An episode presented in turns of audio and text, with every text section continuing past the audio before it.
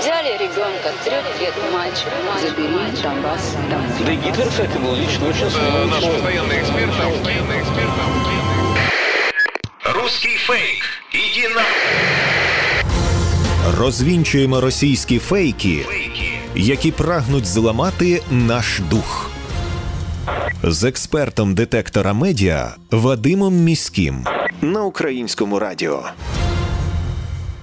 Вітаю! З вами Вадим Міський, і ми знову починаємо розбиратися у ворожій брехні, розбирати на атоми різноманітні фейки та вкиди і відправляти їх у слід за російським кораблем. Для чого ми це робимо? Щоб якомога менше українців потрапляли на вудочку пропагандистів, тому що очевидно війна відбувається не лише за території, а й за наші з вами уми. Тому знати фейки в обличчя це бути озброєними в інформаційній війні. Звісно, там, де є така можливість, ми на прикладах будемо розбирати характерні стандартні прийоми російської пропаганди і таким чином вчитися розрізняти маніпулювання, шахрайство, дезінформацію самостійно. В окупованому Скадовську, що на Херсонщині, з'явилися фейкові листівки, які покликані посіяти страх переслідувань у місцевих російськомовних мешканців і налаштувати їх проти України. Листівки ці розклеєні на вулицях міста. Вони складені ламаною українською мовою. У них закликають здати українським військовим усіх російськомовних містян для покарання після того, як місто буде звільнене. Тут пишуть, наприклад, що ВСУ вже близько, вони звільнятимуть місто і просять місцевих після звільнення міста повідомити про всіх російськомовних містян. Мовляв, на них чекає суд і вища міра покарання. А україномовні мешканці міста буцімто можуть приватизувати майно російськомовних. Щоб придати цим листівкам вигляд патріотичних, їх проілюстрували за допомогою тризуба і гасла Слава Україні. Очевидно, що листівки ці фейкові. У тексті купа граматичних помилок і русизмів. Мета цих листівок налаштувати мешканців Скадовська проти українських військових, а також це спроба пересварити містян через мову їхнього спілкування. Ми знаємо, що у Скадовську нас слухають і чують. Тож, дорогі наші співгромадяни, армія України неодмінно звільнить місто. Однак усі розповіді про переслідування російськомовних це робота російської пропаганди. За мову спілкування у побуті ніхто нікого не переслідує. Раніше таку ж тактику використовували російські війська у Херсоні. Вони поширювали листівки, нібито від української армії, які майже дослівно повторювали текст листівок, які розкидали фашисти під час Другої світової війни на радянські міста. Ці методи пропаганди є відверто програшними, тому що всі ми розуміємо, що Україна країна демократична, яка не переслідує російськомовних за мову спілкування в побуті. Аби применшити успіхи українських сил протиповітряної оборони, анонімні телеграм-канали, якими керує російська розвідка, поширюють такий меседж: офіс президента перебільшує кількість ракет, які запускає Росія, і тому, начебто, успіхи протиповітряної оборони теж є перебільшеними. Також вони поширюють вигадку, що офіс президента сам віддає накази увімкнути повітряну тривогу у регіонах, які Росія, начебто, і не збиралася обстрілювати. А потім, начебто, влада повідомляє громадянам, що збила вигадані ракети.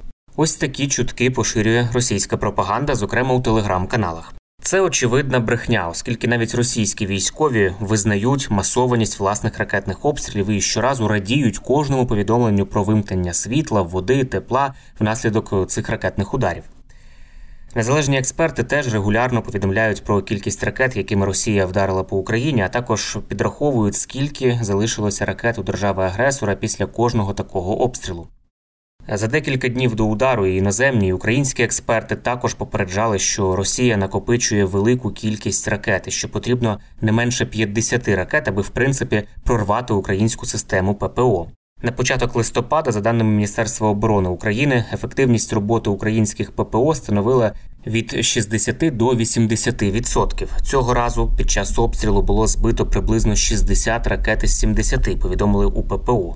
Тож це цілком підтверджує повідомлення українських військових про співвідношення збитих ракет і тих, які у ціль влучили.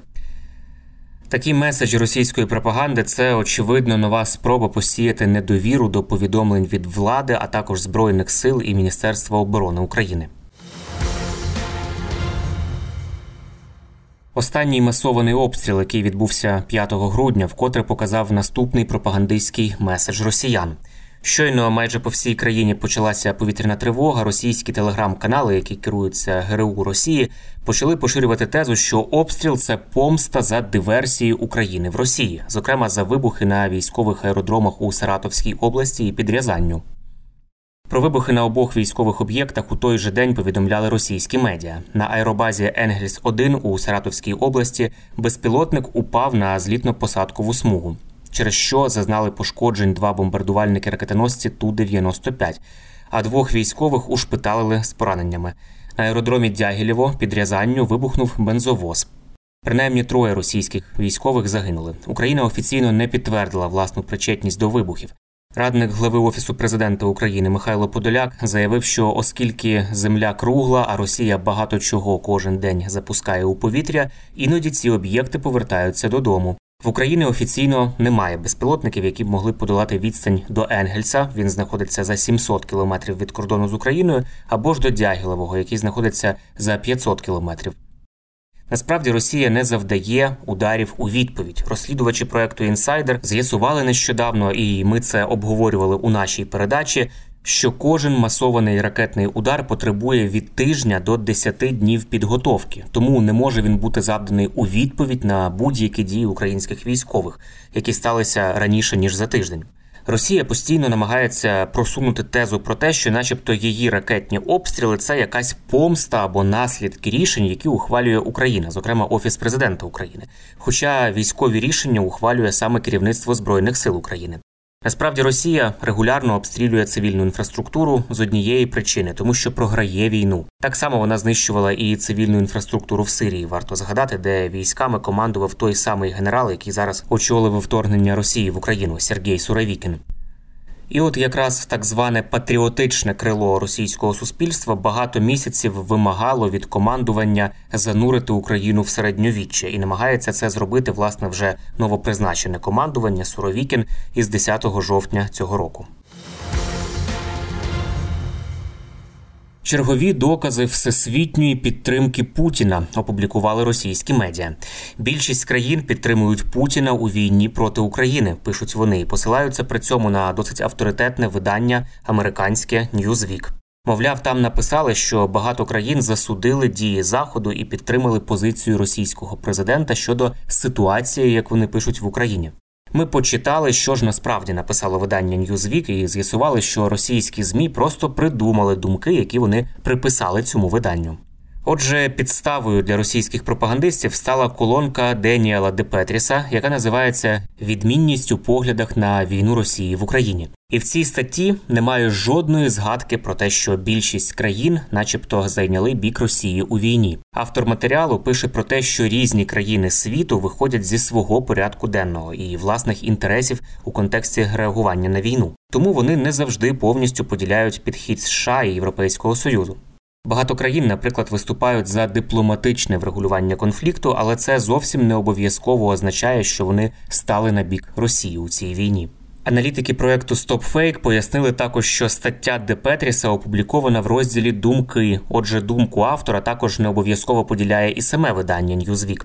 Автор наголошує, що, попри те, що події в Україні є жорстокими, Кожна країна переслідує передусім свої геополітичні інтереси і не завжди повністю поділяє підхід заходу. Однак в статті не йдеться, що більшість країн почали підтримувати Путіна. Натомість пропагандисти спотворили думку, що окремі країни не хочуть цілком втрачати зв'язки з Росією і представили її як удавану підтримку Путіна, тобто видали бажане за дійсне.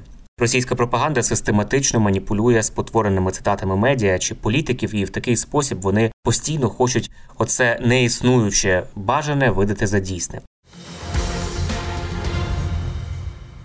А от про свою перемогу російські пропагандисти стали говорити значно менше. Мова зараз все частіше йде про те, щоб не програти. Таку обнадійливу інформацію висловив в ефірі марафону Єдині новини керівник головного управління розвідки Міністерства оборони України Кирило Буданов. Послухаємо.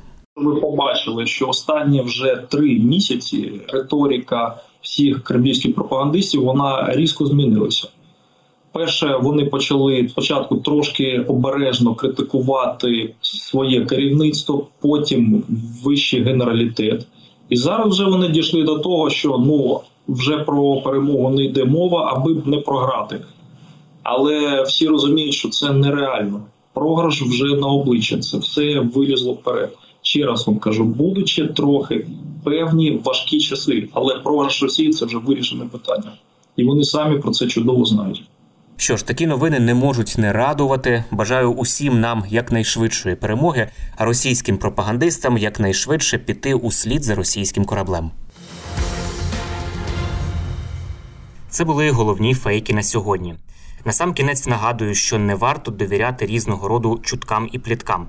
Усі напівсекретні панічні повідомлення, джерело яких неможливо точно встановити, мають у нас одразу вмикати червоне світло в голові, що таку інформацію потрібно перевірити. Як правило, за такими неконкретними джерелами та емоційним панічним викладом ховаються інформаційно-психологічні операції ворога, який прагне нас деморалізувати. Довіряти ми можемо офіційним повідомленням української влади та новинам авторитетних медіа, наприклад, суспільному мовленню. Ну і не забуваємо, що від нашої з вами поміркованості і зваженості при поширенні різного роду інформації, а ми це робимо щодня у розмовах із друзями чи в соцмережах. Зрештою, залежить успіх всієї країни в інформаційній війні.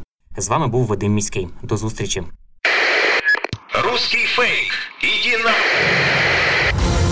Розвінчуємо російські фейки, Фейки. які прагнуть зламати наш дух. З експертом детектора медіа Вадимом Міським на українському радіо. Цей випуск підготовлений у рамках проекту Термінова підтримка ЄС для громадянського суспільства, який впроваджується ІСАР єднання за фінансової підтримки Європейського союзу. Зміст випуску є виключною відповідальністю детектора медіа і не обов'язково відображає позицію Євросоюзу.